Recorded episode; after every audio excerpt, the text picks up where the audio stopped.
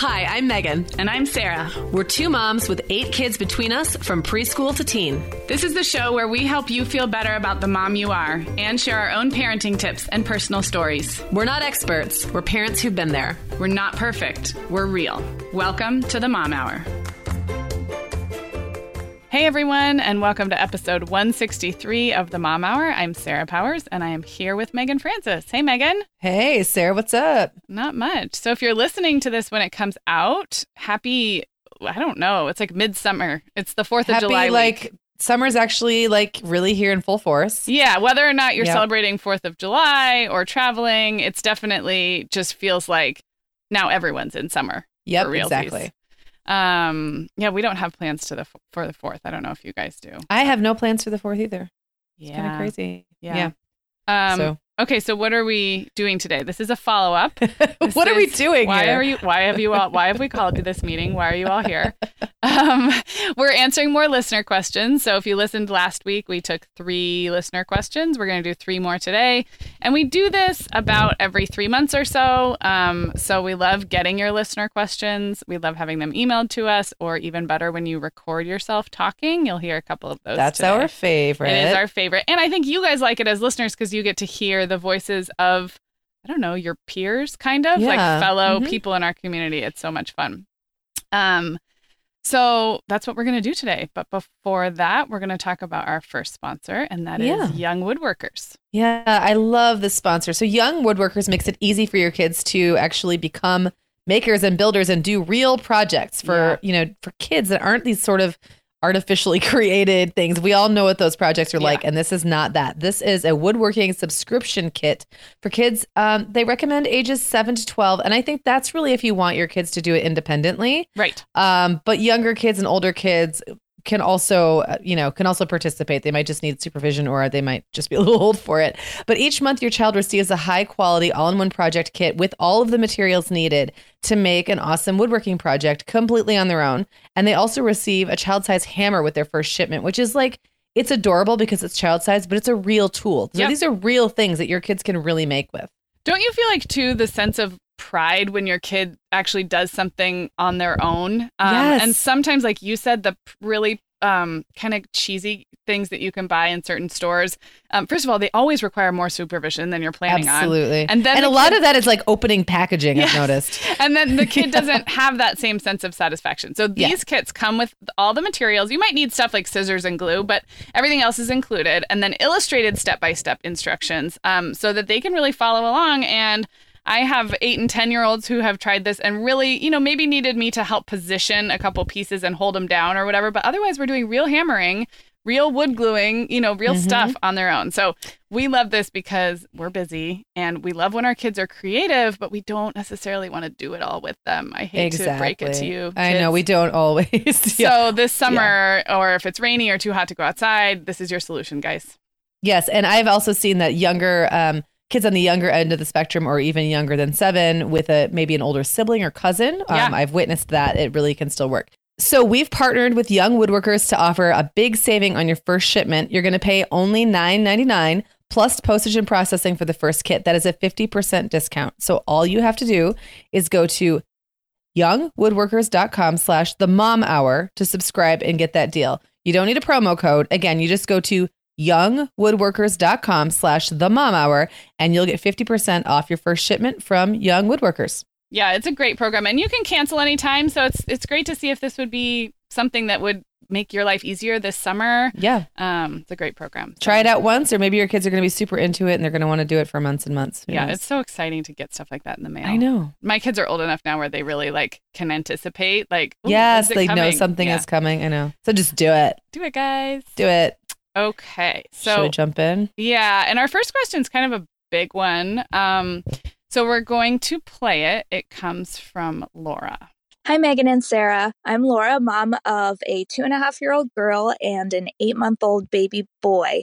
I'm calling because our two and a half year old has suddenly developed an extreme fear at bedtime of basically the shadows on her wall, but she's calling them ghosts and monsters.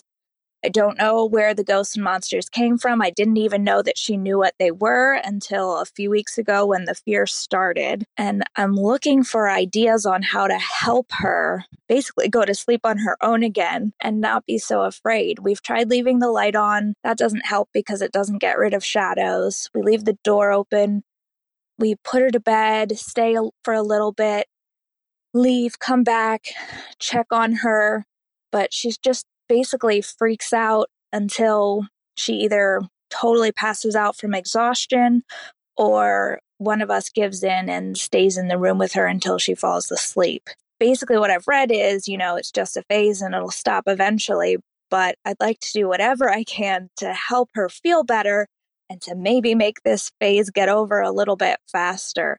So, whatever advice you have about helping toddlers who are afraid of the dark and bedtime and shadows, I'd love to hear it. Thank you. Okay, Laura. So, this is, like I said, it's kind of a big one. I almost feel like there's two different things that I want to address here.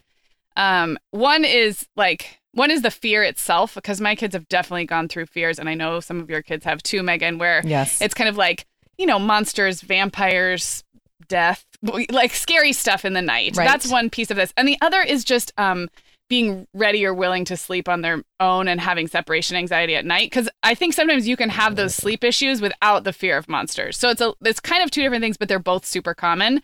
So I'll try and throw some ideas out and then Megan I'm really eager to see what you're going to say cuz you did things differently. You co-slept and I know uh, we I like that we bring different things to this. Um Yes.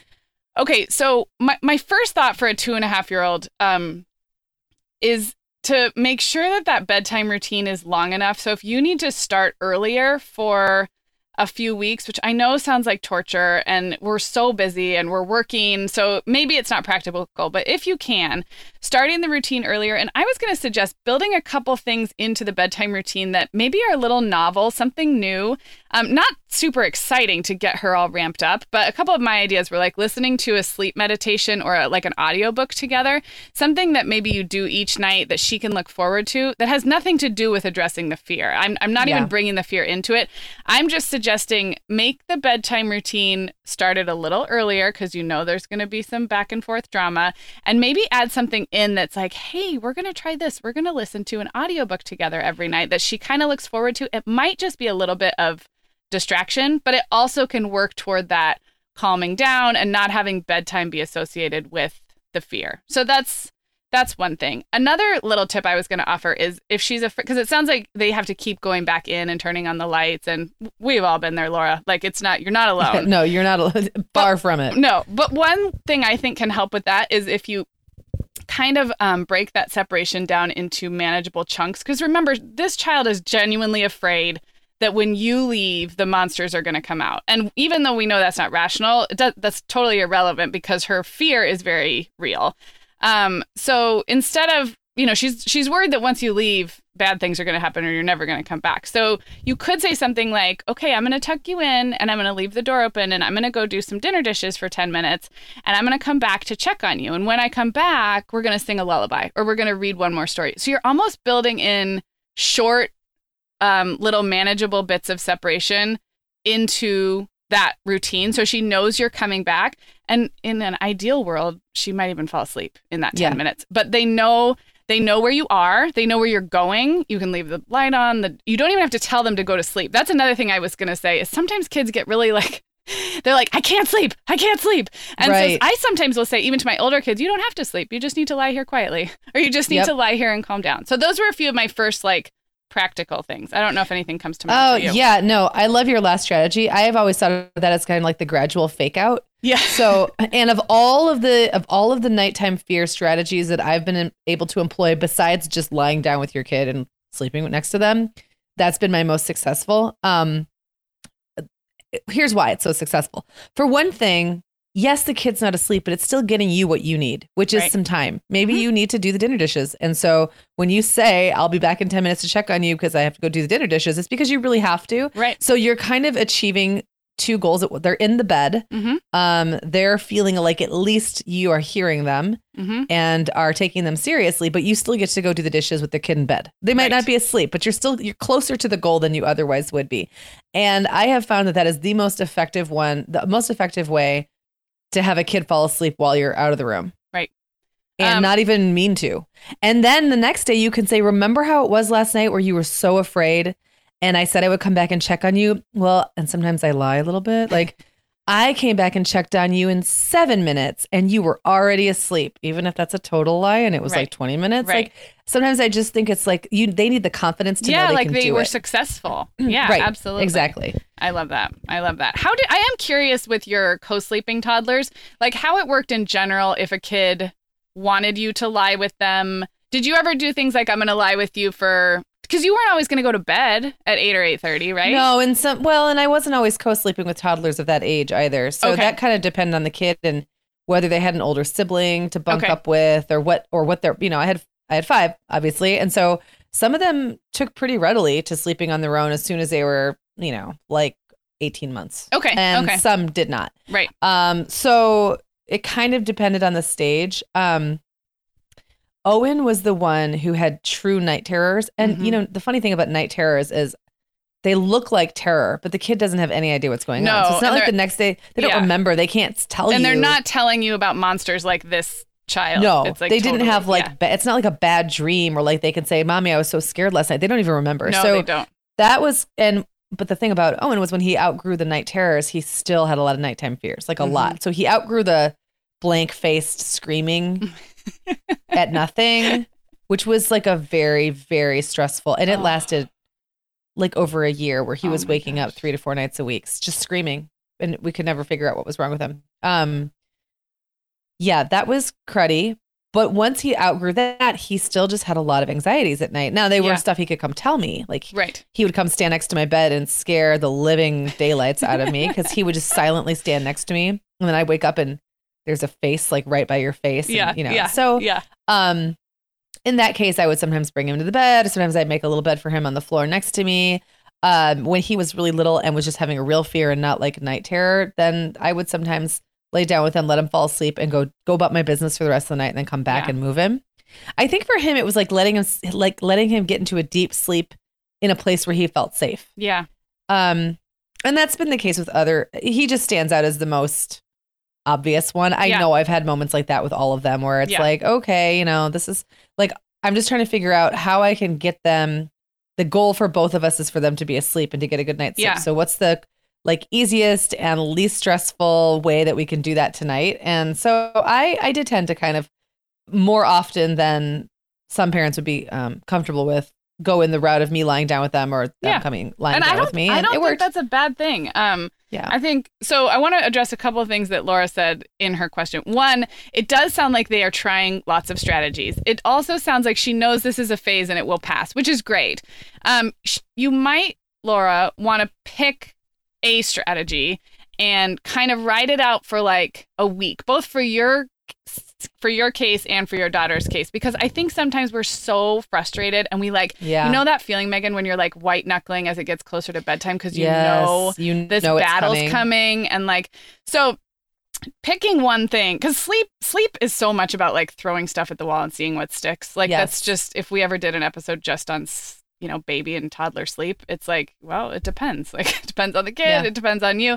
But it might be worth kind of um, i think a two and a half year old's old enough to understand like okay we're going to try something new with our routine whether it's listening to the audiobook or doing this like gradual separation and then really stick with it for a week or something and just see what happens. Because yes it is going to pass and i think laura's really looking for you know her her daughter's miserable. They're both miserable. Right. so it's hard it is hard when you're trying trying things and i don't know trying to figure out what works um another thing that i want oh let's talk about the fear the specific fears quickly because i just went through this with reed which is funny because he's probably the age that owen was when you talked about owen's nighttime Yeah. fears um so he's older but in in kind of working with him i was reminded that like you can't rationalize nighttime fears with a kid whether they're two and a half You cannot. or eight so it's really tempting to be like, oh, sweetie, monsters aren't real. See, let me turn on the light and show you. And I think if you're saying that kind of thing, it's fine if you say it once, but you could go around and round in circles with a child who's afraid, and no amount of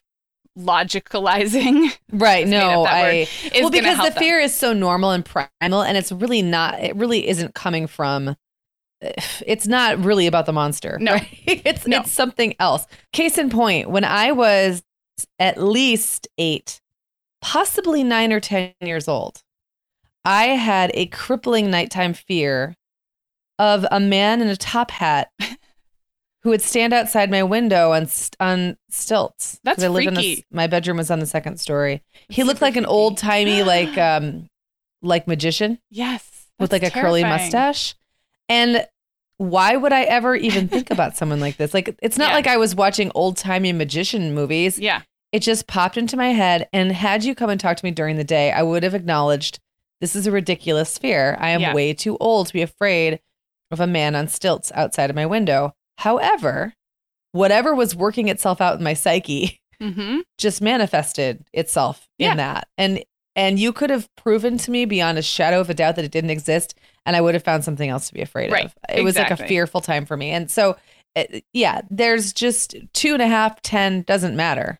Right. And the other thing is the fear is really, really real. Like if you as a Yeah. mom are afraid of, you know, something awful happening to your children, like we've all imagined, think of how that fear makes you feel. Like you feel panicky, your heart beats, you're like that's as real as the fear that your two and a half year old is having about monsters. So it really doesn't matter that monsters aren't real. The fear is absolutely real and the feeling of fear. And so I think um you can empathize with that and just be like, yeah, that that would be really scary. Like I can tell you feel really scared and then move on. Then move on to like the distraction and the strategies and you're not minimizing it. You're just not spending a lot of time like trying to explain your their way out of it cuz that is generally not helpful. I don't think. So, Sarah, I'm curious. Did you ever do like the monster spray approach or anything like that? I, I- never did. I didn't. I'm intrigued by it. I know it's work. I know it works for some parents. I just, I just never did. So when I read that book, The Opposite of Worry, recently, and I've talked about it, I'll link it up again. What he said about it, and I think this was interesting. He said for kids who know that it's a game and it lets them act out a little bit of aggression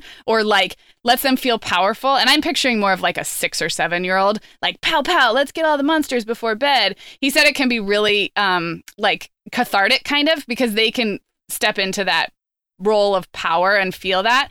He didn't recommend it as like actually telling kids that that is really the way it works. Does that make sense? Yes. So if a kid can buy into it as a make believe game and use it to to role play, then Yeah. it can be great. Um, but to tell a kid that that is really monster spray, it isn't necessarily going to help because first well, of all, because you know when the monsters show up, you're going to look like a liar. right, and they're going to need that spray everywhere they go. exactly. Um, well, right. That's why I guess that was always my kind of like it felt a little patronizing or like Yes. it was just a band aid that wasn't going to help. But sometimes what you need is a band aid. And if something gets you through if one it night, works, if it works for a night or for a month, I mean, hard to argue with that. Totally. So, totally. yeah. Um, and then the last thing I'm going to mention, then we'll move on, is that I'm going to, there's a link I'm going to put in the show notes, and I won't even go through it, but it was a pretty detailed article with some other strategies for toddlers and nighttime fear. And most of the strategies had to do with kind of prevention tactics during the day. Um, you know, making sure kids are like getting lots of playtime, blah, blah, blah. There's a lot of like good strategies because so much of sleep is related to what are we doing it carries over the from day. the daytime, right? Right. And if they haven't had a chance to wind down or they didn't feel like their needs were met during the day, I mean, it all carries forward. So- Exactly. And so I won't even, like I said, I won't even paraphrase, but it'll be in the show notes at themomhour.com and it's from ahaparenting.com, which is a website that I love. And it's it was actually really detailed. So I'm just gonna link it up there. Um that was good. Okay. yeah. I don't know. I don't know if we solved it, but Well, but sometimes things there. can't be solved, right? They're there. just they have to be lived through. But hopefully, some of that helps I know. A little bit. Monsters in the Night. Okay, so our next one's going to be kind of quick and fun. So Katie wrote to us, and I'll just paraphrase her email. Um, but Katie is a brand new mom. So she discovered our podcast like a month before her daughter was born, and her daughter's only a few weeks old. So she has a newborn and she's listening to our podcast, which we love, and they're headed to the beach. I think they're actually going this week. So, Katie, I hope Oh, you're fun. listening. Um, and she just asked if we could think back and think on the logistics and the details of bringing a really little baby to the beach. And I thought that would be Oh. fun if we have Yeah, memories. Um, Well, we so both live in beach towns, so we, we, do both live in yep. beach towns. And actually, when Allegra was born, I didn't, but we traveled to Rhode Island when she was five weeks old. So she saw the beach for the first time when she was five weeks. Um, and I do have some memories of that. Do you? Does anything come to mind for you? Otherwise, I can start and let you think. Yeah, no. So, well, this is just a fun one. Just just know that sand will get in every roll. if you have a roly baby, there will be sand. They will eat sand. Like y- you will. And I, how she's only six weeks, so she's yeah, not she's old really enough to- little. to, Yeah. cram. She's not old enough to purposefully cram sand in her mouth, but, but she probably places. will still get sandy fingers in her Yeah. mouth accidentally. Yep. I think that like you just can't underestimate what a hot mess she'll be afterward, and just you have to kind of go with it. Like I am, I'm not a neat freak by any means, but sand and everything is one of those textural things that makes me a little nutty. Yeah.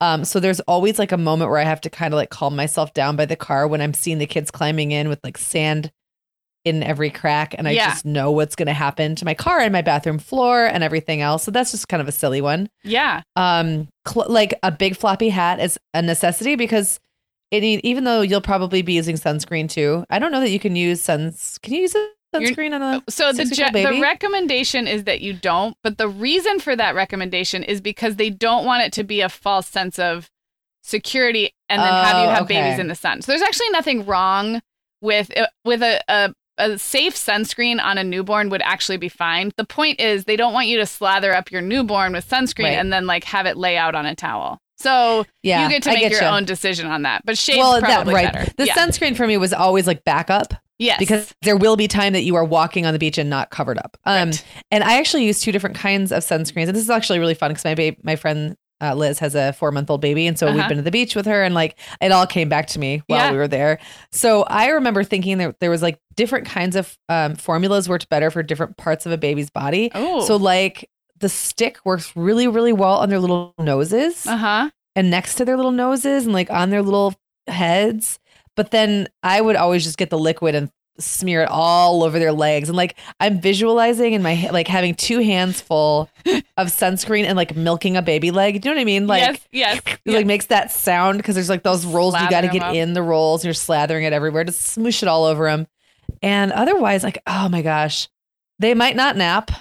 right. You know, it, Yeah. breastfeeding is going to be sticky and weird. Yeah.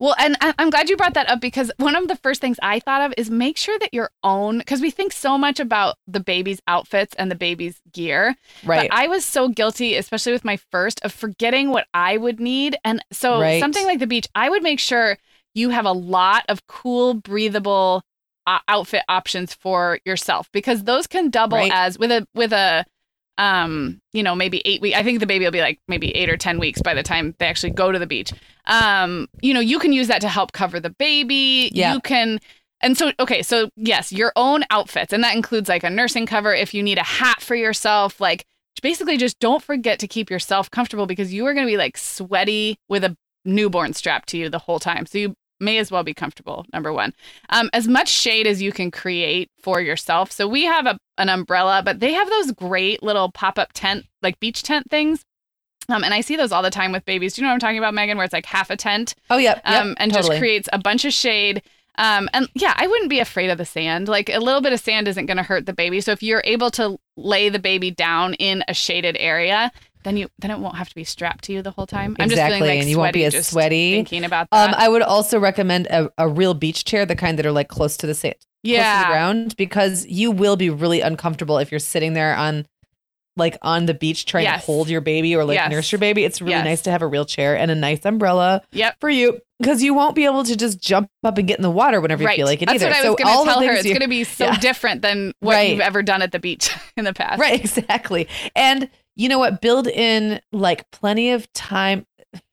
Build in plenty of time to get from your car to the beach to Yeah. your spot, right?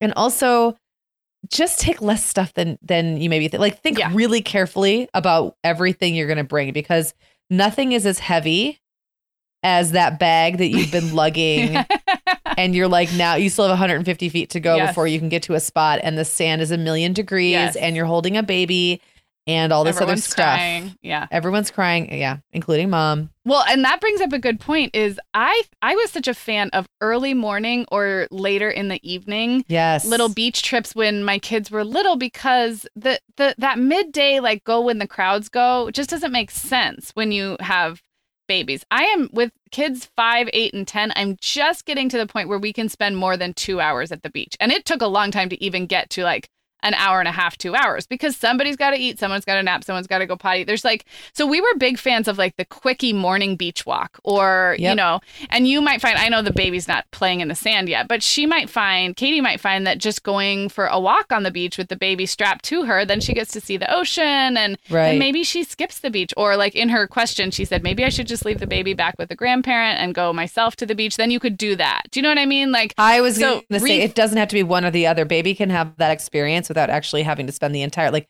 you can also go lay around and read a book on the Yeah. beach and do that separately. yes, if that's your thing. So Yeah. I think there's just so many things to think of. So I, I I know, that's what Katie was, where she was coming from. But that's fun. And hopefully our other listeners, because I'm sure she's not the only one who's doing a first time beach with babies. Oh, oh, oh, and that Yeah. leads me to one other thing. Katie, I would sunscreen yourself before you leave. Yes. Sunscreen yourself while your baby's like laying in, you know, her bouncy seat or her car seat or whatever. Get yourself all taken Yep. care of and covered and then go down there. Don't try to do it when you're down at the when you're down there. It Yes. just just don't. I'm still Just learning that. don't. I live where I live. It's I know. often you know how it is here. It's foggy until eleven or twelve, and when it's socked in with fog, it just looks like it's never gonna get sunny. And you think, why would I put on sunscreen? It's like this thick, soupy mist, and you think we're just gonna go for a little bit, and then sure enough, you get there, you get all set up. The kids are wet and sandy, and the sun comes out. It's like eighty degrees. I'm like, shoot, Right. come on, guys, we need sunscreen. Yeah. So I'm still learning that lesson.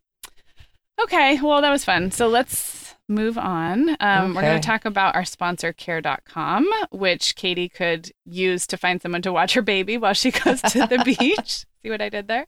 I Um, care.com is the world's largest digital marketplace for finding and managing family care. So you can find care for everyone in your family, from sitters to nannies, but also housekeepers, dog walkers, senior care, tutors, errand runners, my personal favorite. Um, and that can be full time, part time, or just one time. Um, so you Yeah. can find it, book it, and pay for it all in one place. Um, and then with a premium membership, we're going to tell you how to get that. Um, there's a whole bunch of additional great features like background checks, and you can handle the payment through there. So you search, start searching with a basic membership, and then when you upgrade to premium, you can actually reach out to caregivers, schedule interviews, book, pay, do the background checks, and do the whole thing. Yeah, it's really cool. I have actually used care.com several times for my kids um, for anything from like a weekend sitter, which are sometimes surprisingly hard to find. Yep. You, if you don't know a bunch of like a big group of teenagers, your friends are not necessarily going to share those dates because Right, yeah. a good sitter is a coveted thing. Mhm. Um, and so I was really worried that I wouldn't be able to find good care for my kids. And so care.com was really helpful for that. I've used it for, you know, once in a while sitters. I used it for a nanny for a while. And then I used it for someone who actually came and took care of my kids um, just in the mornings. And the nice thing was I was able to be so specific in my Mhm. request that I only heard from people who were really able to be there Right. between the hours of 6.30 and I think it was 8 a.m. yeah, it was targeted. I Um, love yeah, it was so targeted. And then I got to say what my expectations were and put a price out there. All that awkwardness yeah. that sometimes is kind of inherent in choose in in finding caregivers um, Right. Was kind of taken out because everything was laid out in advance. So I really loved it. And when I put in my zip code, I was really impressed to see how many options came up and how detailed their profiles were and how much I was able to learn about them just by searching. It was actually really impressive. That's great. Awesome. Well, if you guys want to sh- uh, save 30% off a care.com premium membership, just visit care.com slash mom hour when you subscribe. Again, that's 30% off when you visit care.com slash mom hour. Okay. Okay. So, Megan, we're actually going to play two listener questions because they're kind of similar. Um, but I have to say before we do that, that we get this question all the time. It's one of those where really we've gotten it, I don't know, 12 or 15 times in the last year. And so even before I play it, I will just set it up that these are all questions about what it's like welcoming baby number two. And then they kind of they kind of peel off from there. Everything from helping the older child not feel left out to different things that come up. The, you know, how long to wait before having baby number two. But we get that's probably one of the top questions we get is um, people who've had their first baby and are gearing up in some way for their second. So we're going to play back to back questions because I, I thought they were both good and then we can answer them both in tandem. So first one's Yeah. from Rebecca and then you will hear from Laura right after that. Hi, Megan and Sarah. My name is Rebecca. I have been a listener for quite a while. Found you when my first was a newborn, and you accompanied on many long walks around the neighborhood with her. And I just recently found out that I am pregnant with our second. Um, very excited about it. To be honest, happened a little bit sooner than we expected, um, but you know something we were certainly planning on happening in the near future. And I am admittedly nervous about welcoming the second child. Um, my daughter and baby number two will be about 27 months apart. So I was just hoping you could speak to the spacing of your kids, what you find has worked well, um, just kind of all of the obstacles surrounding that. Getting ready for the first baby seemed so monumental and exciting, and we are just full of nerves and fear for the second one.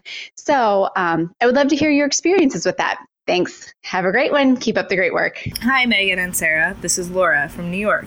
I'm due to have my second baby in the fall and wanted to know any tips or tricks you have to make my two and a half year old feel a little more special when the new baby arrives. Thank you.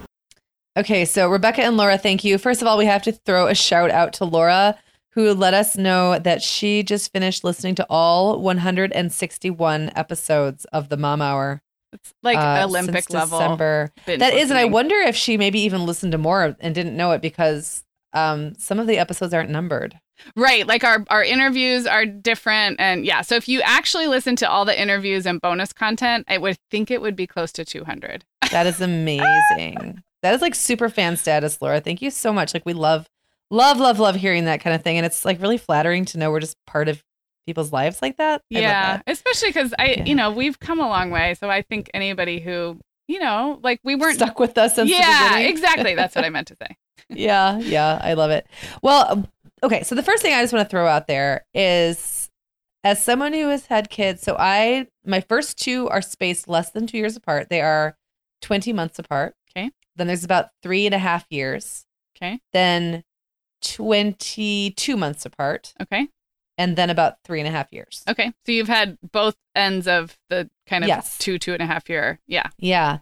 Um, there's no such thing as a perfect spacing. Agreed. um at all so like i think that sometimes people kind of get worried about that that closeness and Right. i think that there are benefits to and i know she's not asking because the baby's already on its the way baby's coming. um in both cases but like i think sometimes we stress about like those closer spaced babies Yeah. um and and if you were having further out spaced babies there would still be something you Oh yeah, and sometimes people stress about the further out space. I've heard that too. Like yeah wanting to get pregnant again quickly because not wanting further out space babies. And I Yes. I mean this is a different topic, but I don't think that's a good reason to get pregnant. I mean, I yeah think a no five no year yes a five year gap if that's what works for your family is not a reason to get to have another baby before you feel ready.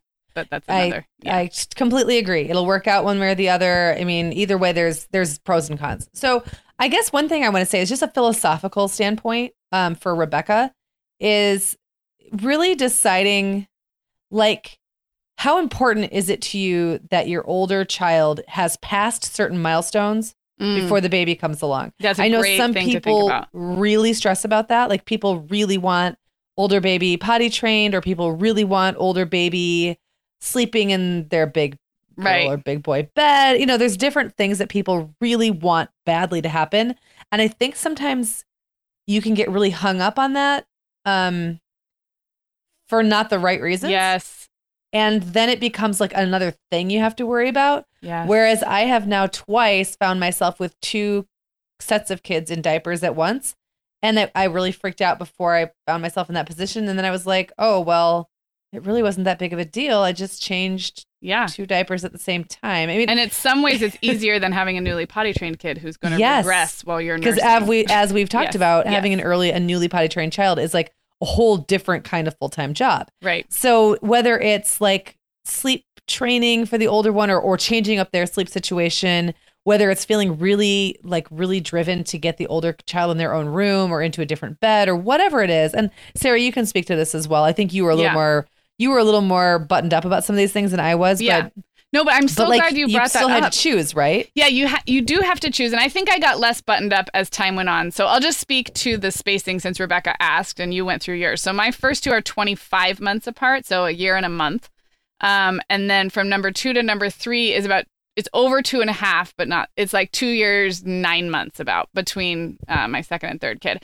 Um, so in both cases, I was working with a two to two and a half year age gap, basically. So you're so right, Megan, especially because that that particular age of toddler is when everybody's talking about potty training, big kid beds, all the things. Um, and I just second that. I I would really hesitate to do anything on a hard deadline unless that kid is showing you in all the ways that they're ready or unless you're very confident that like let's say the room using the the big kid bed or the other bedroom if that really is if you're pretty sure that's going to be the best scenario once the new baby arrives for whatever reason um, then give yourself two to three months to do it and do it in a way that's very gentle on yourself and that toddler. Like there's nothing worse than feeling like you're up against a deadline to do something that's developmentally hard for kids and really hard for you Uh, absolutely. Um, to that same end, I know that there's often a lot of pressure to find something for the older child to do during the day, like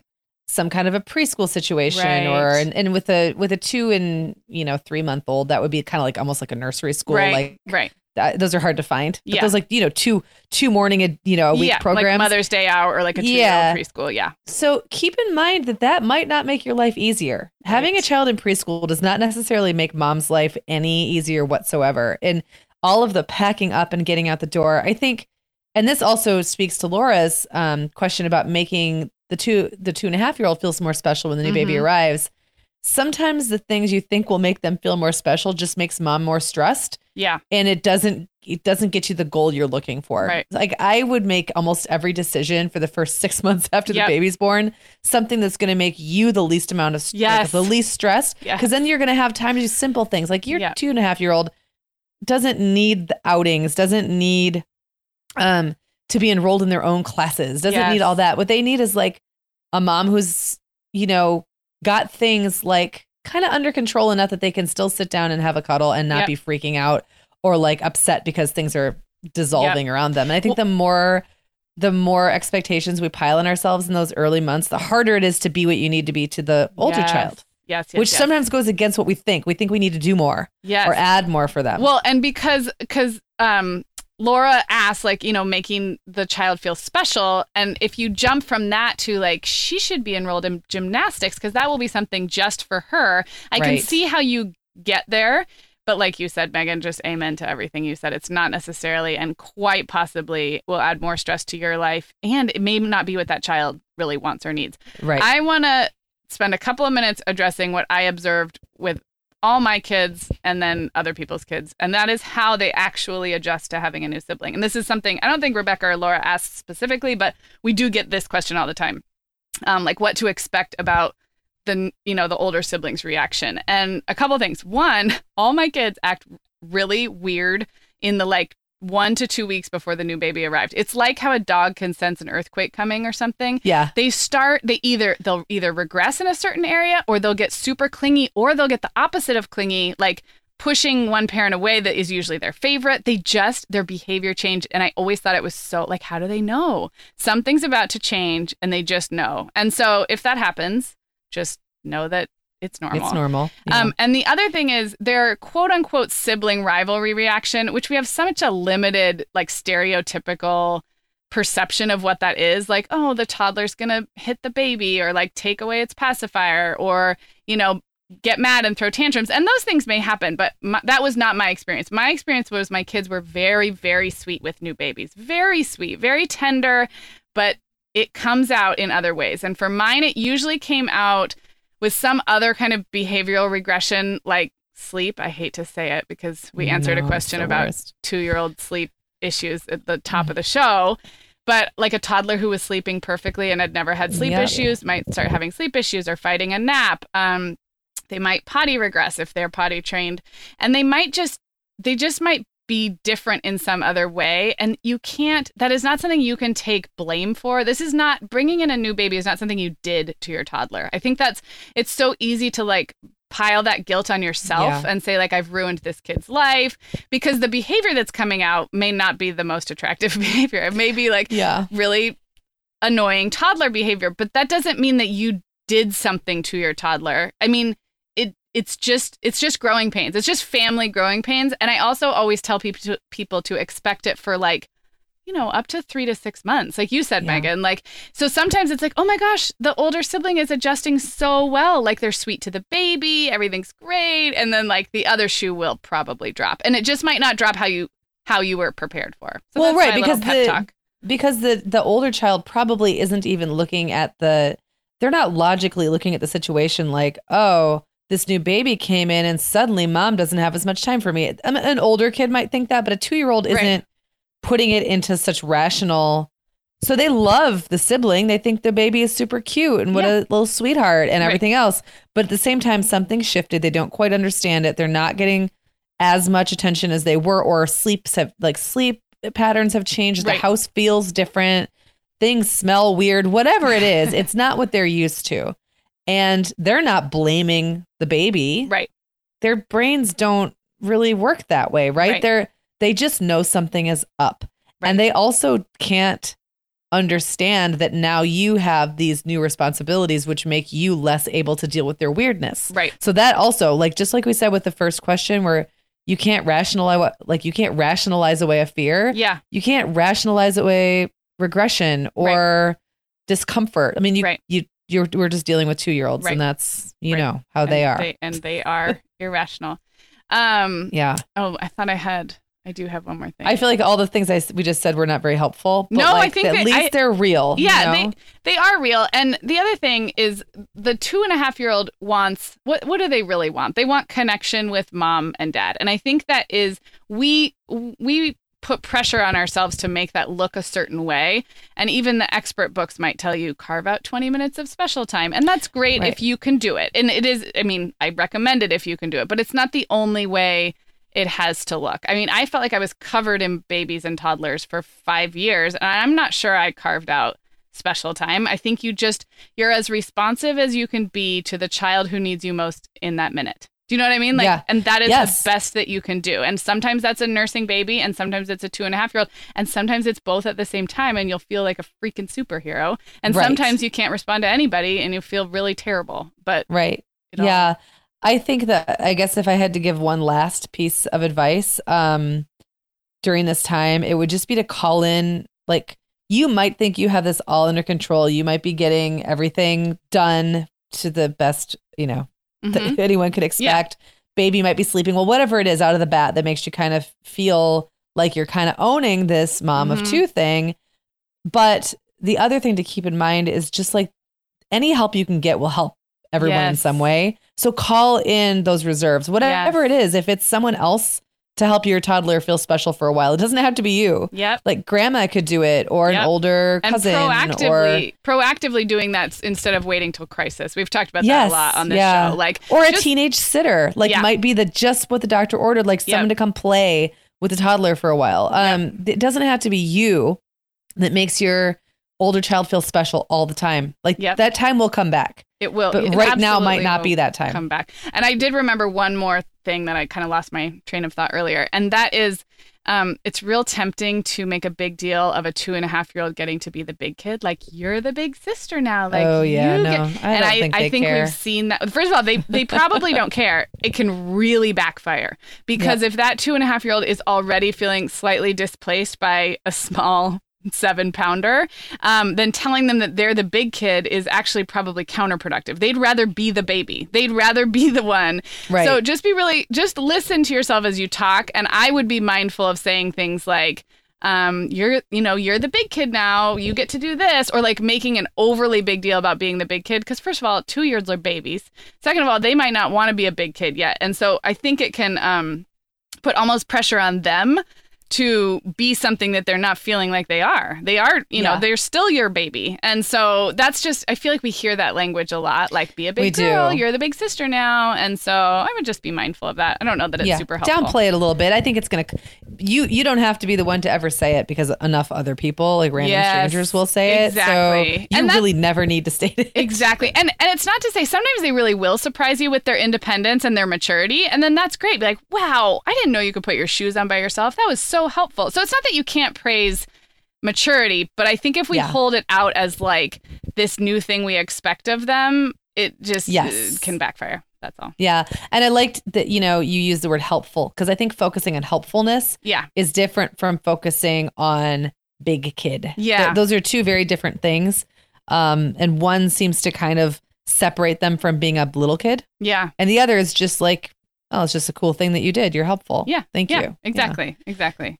Hmm. Um, okay. Well, best of luck to both Laura and Rebecca, and probably a whole bunch of other listeners who are about to have baby number two. Because, like I said, we we hear from you guys a lot, and been wanting to kind of answer that question in some way Yeah. for a while. So. Um, okay, Thanks. Megan, we have our end of show segment called "Cue It Up," and I think um, You let gonna- me pick this Yeah, time. I was like, you do it. Well, because I have to admit, we've done this, what, like four episodes now? Yeah, I and I so. kept forgetting it was a thing until we'd get there. And I'd be like, oh, right, I forgot we're doing this now. I so know. I think I, I forgot one time that it was a thing. Um, so Sarah came up with this great idea that we would um, we would recommend episodes because we know we're getting a, like a lot of new listeners all Mhm. the time. So sometimes it's fun just to recommend one of our favorites from the archives, maybe Yeah. something recent or going way back. And, And, not everyone is like Laura and is going to go binge from the beginning. We know that. We don't expect you all to do that. So this way we uh, we you- love it if you do, but we know you can't. Yeah, this always, is right? gives you have a specific place to go from here. Exactly. So I decided to recommend episodes 128 and 129. Those were from November 14th and 21st of 2017. And they were called Routines, Rituals, and Traditions. Um, we kind of we split the focus between the two. Episode 128 was more about um, traditions and how they evolve in times of change. And I talked a lot about my divorce during that episode and kind of how divorcing, I don't know, just like kind of necessitated that we come up with a, a lot of new ways of doing things and how that looked. And then 129 was more about the smaller routines and rituals that shape family life and make it meaningful. And I think this is great right now because right, I mean, so many of us are in the middle of a shakeup because school got out Yeah. And suddenly everything is different. And Yeah. so you almost have to create new ris- new routines, rituals and traditions or at least alter and modify the ones that you were in. So this is I- a good time of year to listen. I love that. I love that you picked those. Um, the timing of those was before the holiday season, but there's so many parallels but with summer. Like I'm just um up at my parents' house and you know my kids are up here and my kids really remember things summer to summer now, similar to the way kids remember holidays. So there are absolutely sort of rituals and traditions about summertime and the things we do every time we go to our favorite places. And so um, I think it's perfect. It's a perfect recommendation. I love it. it is. Yeah. um, so okay, guys, we're gonna wrap up, but we will link up. If you just are in your podcast app right now, you can just go to there, episodes 128 and 129 from November of last year, 2017. But I will also link those up in the show notes at themomhour.com. This was episode 163, and and I feel like the next episode we might record together in person. I hope so. We are getting together later Yeah. next week. I know we will definitely we'll do some social media or a video or record an episode together for sure. All right, fun. guys, we'll talk to you soon.